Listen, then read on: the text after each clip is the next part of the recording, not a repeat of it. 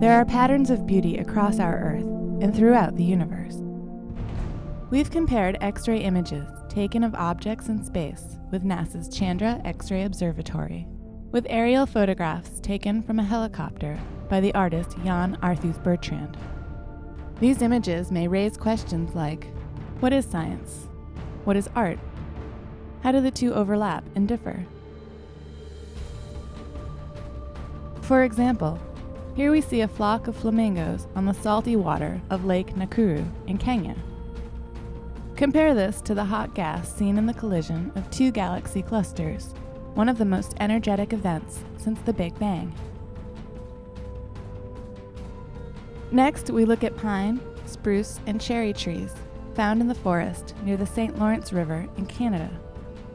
It has remarkable similarities to this image which shows the glowing debris of an exploded star that contains large amounts of oxygen, as well as neon, silicon, and other elements.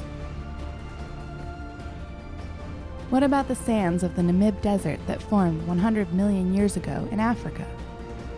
How does this match up to a cloud being torn apart by a shock wave that was generated when a massive star collapsed?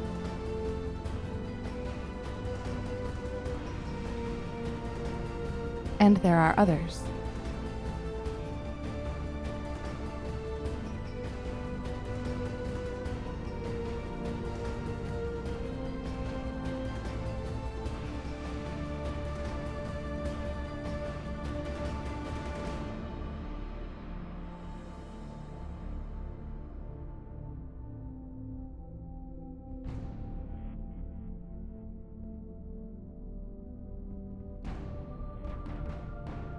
These pairings are, of course, just a sample of the untold number of comparisons that can be made.